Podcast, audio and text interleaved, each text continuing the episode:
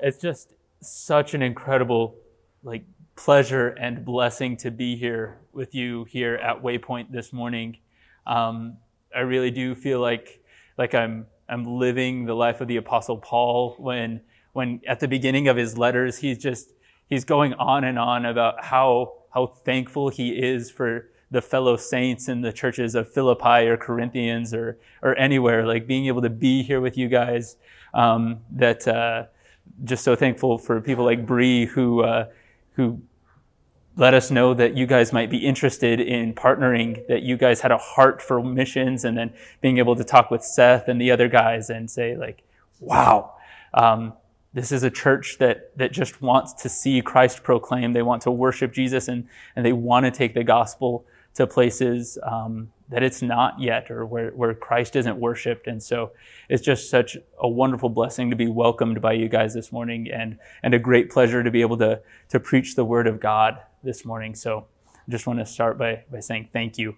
Um, and so uh, I'll, I'll, I'll, move on a little bit. Um, the title of my sermon is uh, Jesus is the Truth. That's pretty obvious, and uh, I'm going to get into that a little bit. Um, but, uh, let's start off um, with a quick question. Um, how many people in here know who this man is?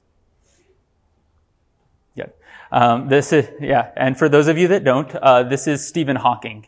He's a pretty well known physicist. Um, unfortunately, he passed away um, just this last year, but he was a brilliant man by all accounts.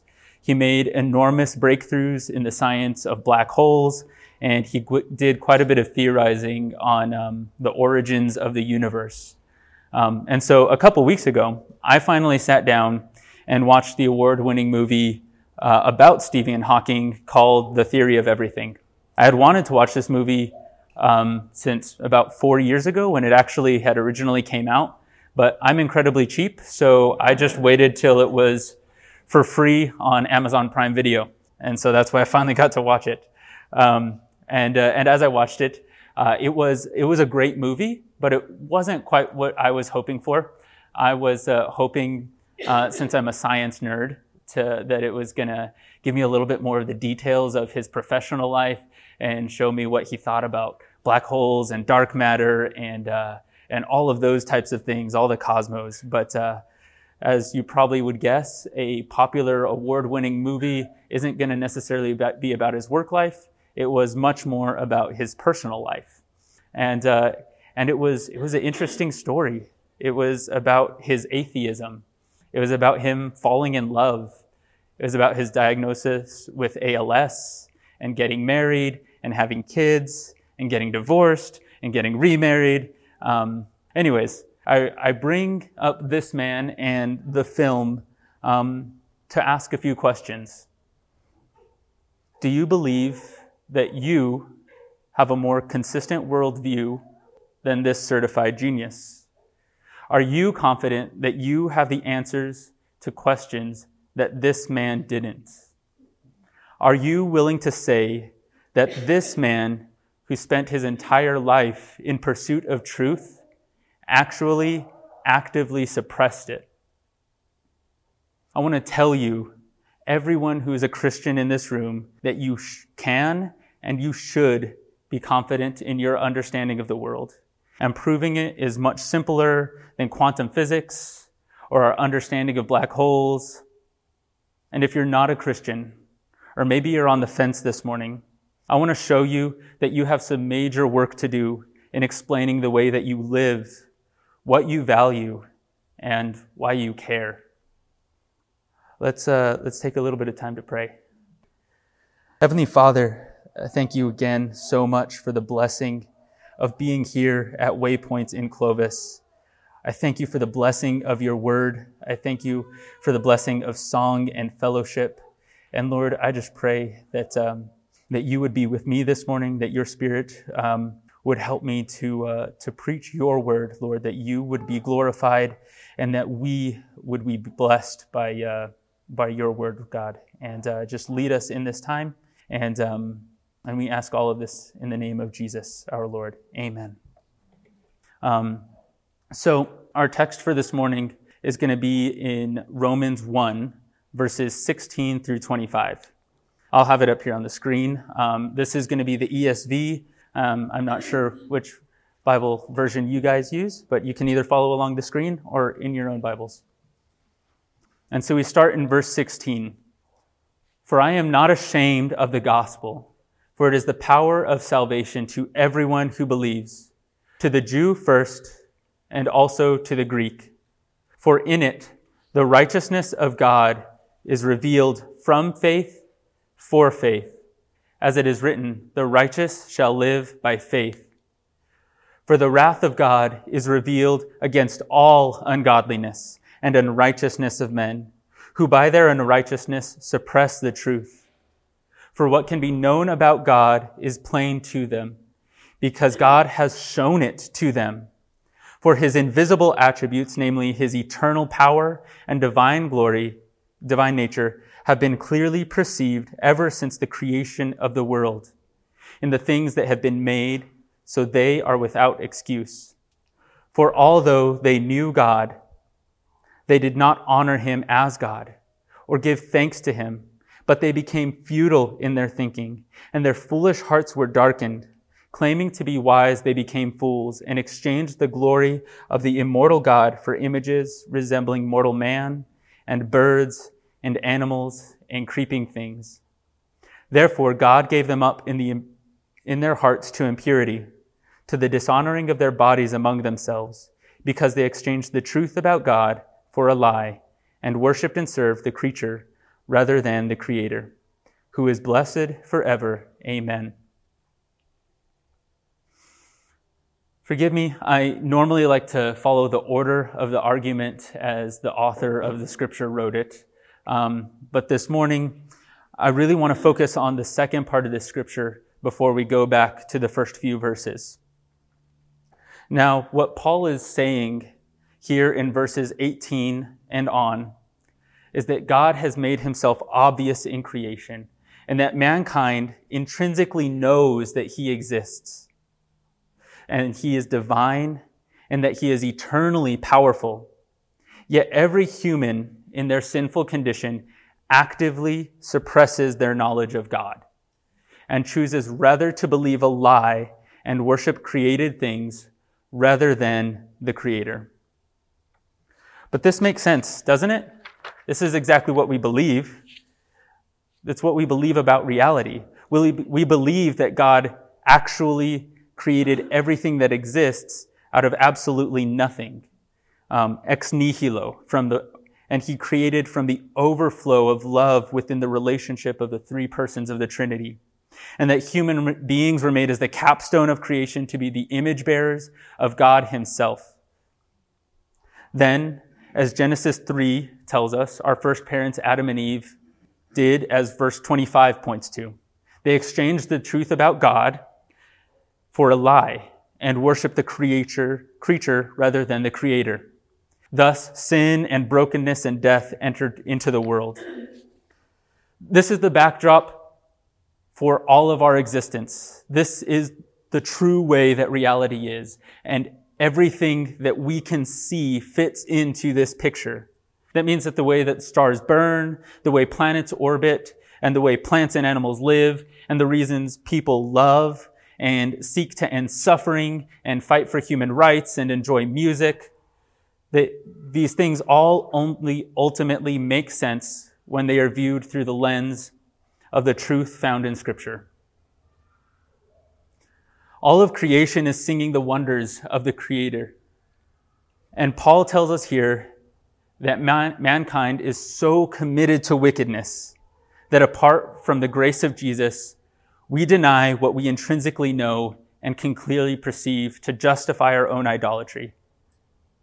This means that unbelievers, you and me before our conversion, know that God exists, but they take active steps to reject that knowledge so that they can worship created things such as themselves or sex or money or power, etc.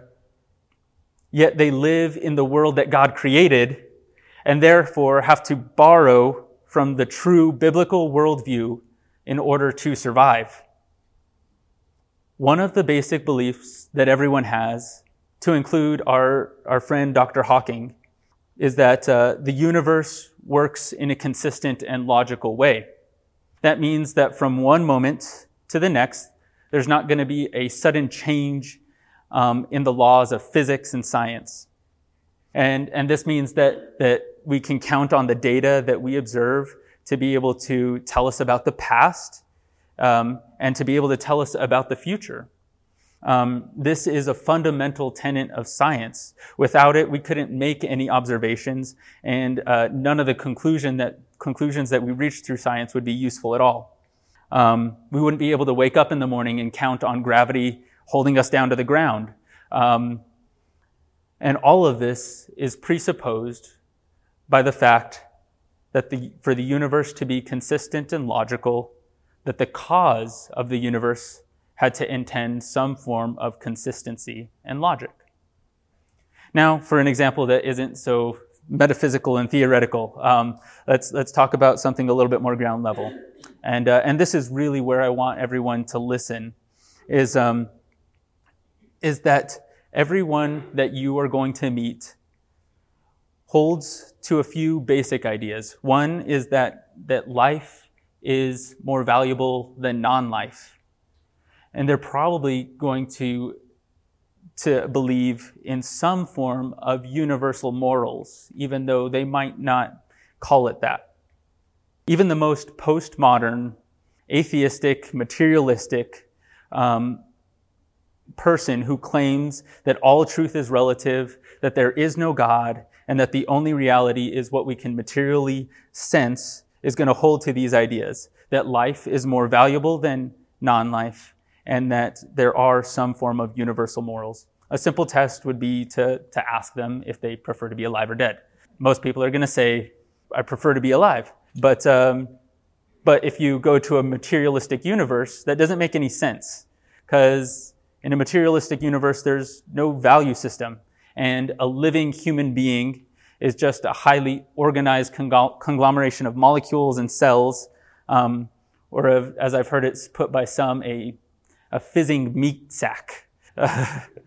um, and maybe even a more close to home example is that uh, most people are going to take to some sort of human rights cause or like gender equality or immigration rights or the ending of world hunger or world peace or global warming or animal rights, abortion rights, transgender and homosexual rights. I mean, it's all out there.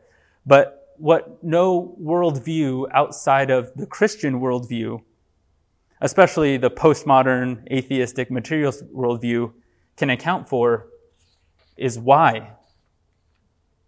Why life instead of death? Why equality? Why happiness instead of suffering? Why not the Darwinian survival of the fittest? If I want it and I can take it, then I should go get it. Right? Because asteroids and planets, they don't care.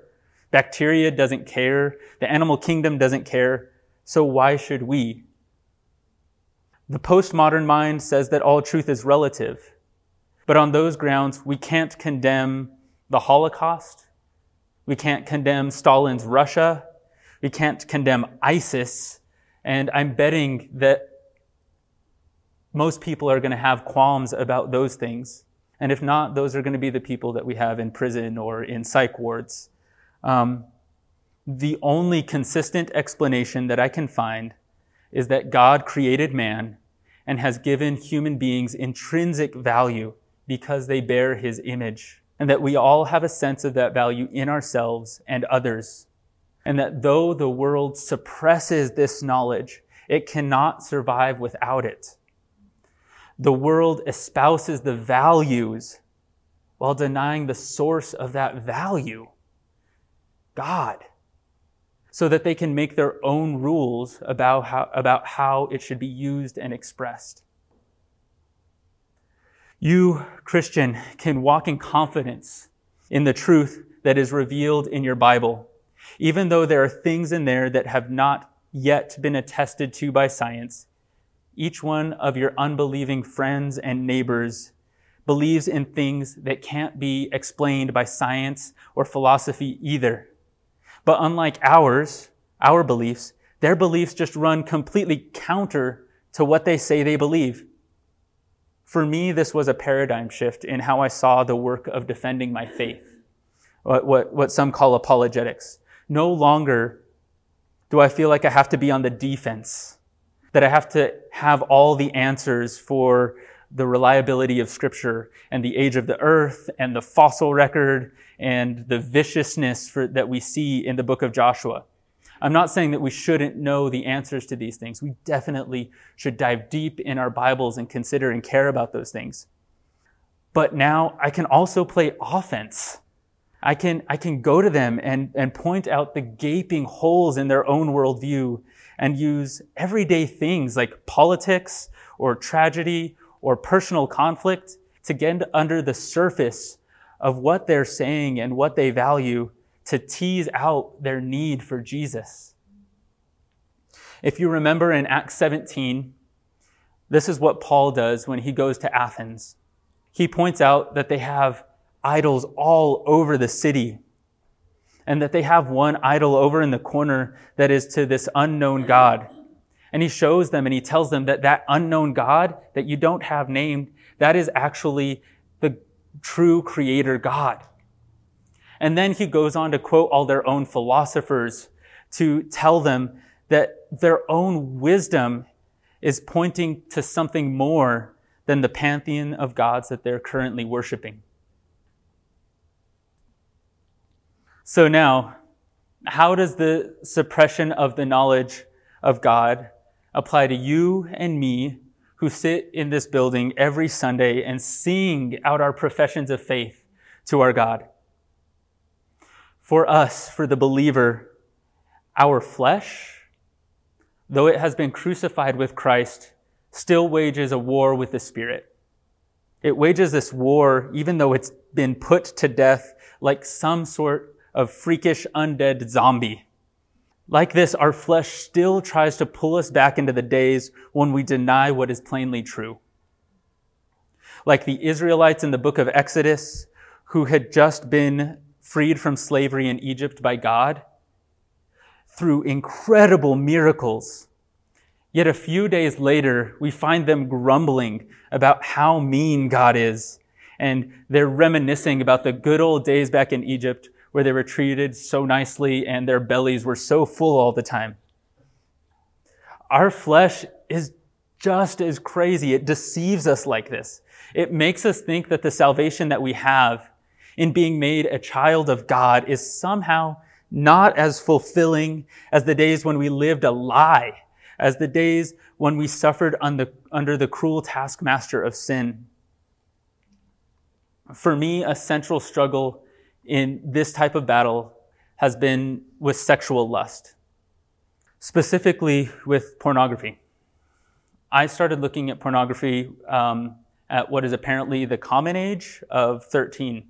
Um, and even though I knew it was wrong according to my Christian upbringing and my, my young faith at the time, I quickly fell into a trap that you might call an addiction. I would feel the temptation and all of its promises of thrill and satisfaction and happiness. So I would give in, but then almost immediately I would be drowned in condemnation and I would be isolated and vulnerable and ashamed of what I had done. And then, being so ashamed of my own failure, I would keep it a secret. But then inevitably, days or weeks or months later, that same temptation would come back knocking at the door and the vicious cycle would start all over again. There were periods of time where I could go months or even years without entering back into this cycle. Like when I met my wife and we got married. It was over a year um, into our marriage before this temptation reared its ugly head again. By that time, I had thought that I was free of that struggle, but I wasn't free. And I was incredibly vulnerable. And, and at the time that I thought that, that I was going to be able to manage this little vice and be able to keep it a secret. But as you can see, what is obvious, there was no handling this little vice. And I fell right back into that vicious cycle of condemnation and disbelief and secretness. Only this time there was additional condemnation because not only did I know it was wrong, but now I was having to betray and keep secrets from my wife.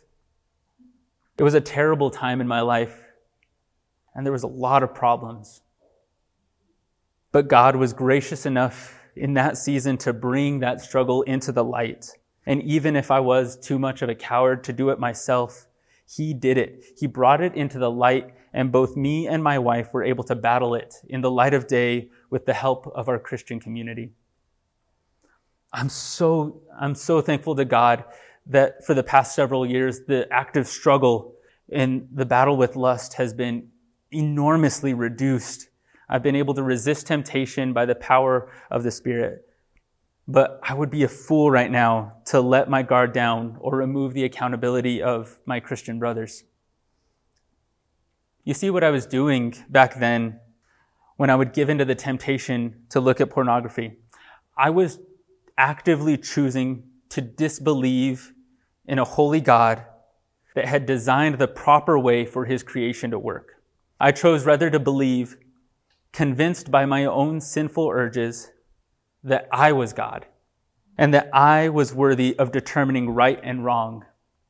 I chose at that time to disbelieve that the people and the stuff that I was looking at were made in the image of God and had God given value. And I chose rather to believe that they were objects for my own gratification. I chose not to honor God, but rather to worship a created image, myself. And you, when you fall into sin, maybe you're like me and you, you lose the battle with temptation and you, you fall lustfully. Or maybe, maybe some of you in this room drink too much or maybe you're less than generous with your money. Or maybe you get angry, or you're harsh, or you're prideful. Or maybe you're in the other direction and you're anxious, and you're fearful, and you're hopeless. These are just some of the ways that we show that we don't believe God is who he says he is, and we don't believe that we are who he says that we are.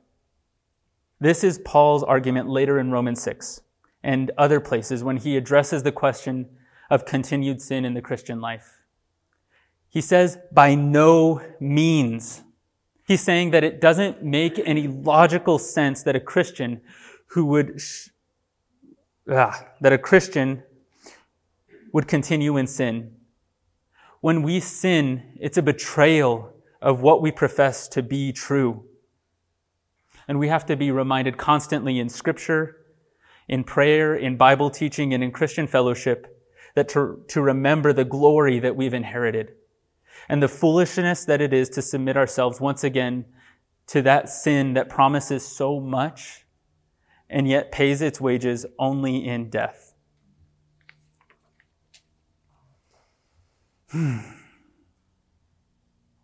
Now, to go back to the first part of our text from this morning, um, Romans 16.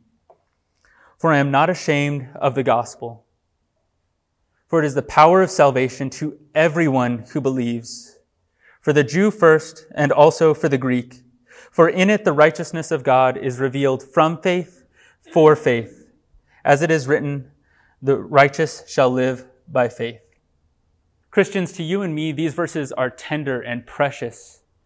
The world proclaims that we should be ashamed of our belief in the gospel that we should hide our dependence on the unexplainable grace of God, that we should keep our faith a secret, and, and that our hope lies solely in the Lord Jesus, who though he created the entire world and every human being in it, does not destroy us in his wrath when we betray him but rather in love, he took that wrath upon himself and became the perfect, spotless lamb who was slain in our place.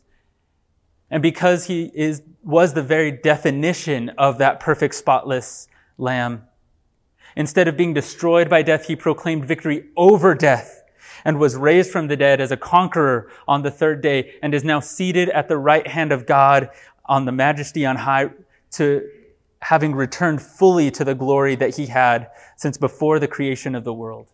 And you and I, who have believed this gospel and place our faith in Christ alone, have been united to him and we have been given eternal life as sons and daughters of the Almighty God. But we can't be ashamed because if we would rather rely on our own strength than, to, than on the power of salvation to be found in the gospel, then we would be right alongside every sinner who is in the wrath of the holy God. So do not be ashamed, but boast in the God of your salvation. And when you are tempted to sin, remember that you are no longer a slave to that sin, but you've been set free and you no longer have to be deceived. And when you do sin, remember that there is grace to be found in Christ. Not cheap grace that can be abused, but costly grace that was purchased with the blood of Jesus Christ. This is what Paul means when he says that the righteous shall live by faith. Now let's turn our attention to our friends and neighbors and the unbelievers in Spain and all over the world who are facing the wrath of God right now for their unbelief and rebellion. This passage, along with the entirety of Scripture, teaches that even though man has an innate sense of God, no human being is ever going to come to a saving faith in the Lord Jesus out of their own good sense. Their wills and their hearts are too distorted by sin. And the gospel itself defies all reason that, that God himself would take our place. So, so even though they might be able to figure out that they are somehow at odds with the creator of the universe, they're never going to know how to be reconciled. As we can see demonstrated in every single religion of the world who tries to accomplish this from the wrong direction. And so for us, the only way to be saved, the only way for anyone to be saved is found in Romans 10, verses 12 through 15. For there is no distinction between Jew and Greek, for the same Lord is Lord of all, bestowing his riches on all who call on him. For everyone who calls on the name of the Lord will be saved. But how then will they call on him in whom they have not believed? And how are they going to believe in him of whom they have never heard? And how are they going to hear without someone preaching? And how are they to preach unless they are sent? As it is written, how beautiful are the feet of those who preach the good news. God has ordained that we participate, that we be the active mouthpieces in order for our friends, for our neighbors, and for the people of Spain to be able to be set free. For them to be set free, they have to hear the good news. And it's our job, mine and yours and every Christian who is not ashamed of the gospel, but rather glories in this incredible good news it's our job to proclaim it to them and to send people to proclaim it to them and to be the ones who are sent to proclaim it to them. Now, towards the end of that movie that I mentioned earlier, Stephen Hawking said, um, said this quote when, uh, when somebody asked him what, uh, what his philosophy of life was that helped him to, to battle with ALS. And he says this It is clear that we are just an advanced breed of primates. On a minor planet orbiting around a very average star in the outer suburb of one among a hundred billion galaxies. But ever since the dawn of civilization, people have craved for an understanding of the underlying order of the world There ought to be something very special about the boundary condition of the universe. And what can be more special than there is no boundary? And there should be no boundary to human endeavor. We are all different. However bad life may seem, there is always something you can do and succeed at. While there is life, there is hope. Isn't it crazy that this man talks about hope and success and human endeavor after prefacing it all in a way that makes everything that he said irrelevant? This is insanity. This is the insanity that sin drives mankind to. And as we saw, the only solution is the righteousness of God revealed in the gospel of Jesus Christ. In conclusion, the Bible gives us the only accurate explanation of reality. Unbelievers aren't ignorant of God, but rather they know God. It's just that they actively suppress that knowledge. This means that for them to live in the real world, they have to borrow from the biblical worldview and we can use this apologetically. This active denial of God is still what plagues you and me as believers in the battle with the flesh. And the only solution is that we believe the gospel ourselves and that we preach the gospel to a world in denial. Let's pray. Heavenly Father, help us to believe God is the man who came to you in the gospel and said, Lord, I believe, help my unbelief. That's, that's where we stand today. We stand as men and women who struggle with the flesh, who are awaiting your return when you are going to, to eliminate that struggle, when you are going to completely overcome it, and we are no longer going to have to battle with sin. But God, right now, we seek to submit ourselves completely to your spirit, that our lives would be ruled by you, that, uh, that we would no longer um, live as those who, who trust in this world, as people who have been deceived, but people who can clearly see the light of what you are, of who you are, and what you have made, and who you have declared us to be. Lord, I just pray that you would help us to do that by your Spirit. And, and God, we pray that you would help us to take this gospel, this beautiful gospel, the only true gospel about your salvation, about what you have done in this world. Pray that you would help us to take it to our friends, help us to take it to our neighbors, help us to take it to the people in Spain and to the people all over the world who are lost without it, who don't have actual hope, who can talk about hope and value and love, but they don't, they don't even know what those words mean. So Lord, would you, would you convict us? Would you help us to see that every human being is in is facing your wrath and that it's our job to take that your gospel to them, to participate. Lord, we love you and we want to glorify you in everything that we do. Help us to be humble before you and uh, and once again just thank you so much for the time that we have together this morning. I pray all of these things in the name of Jesus. Amen.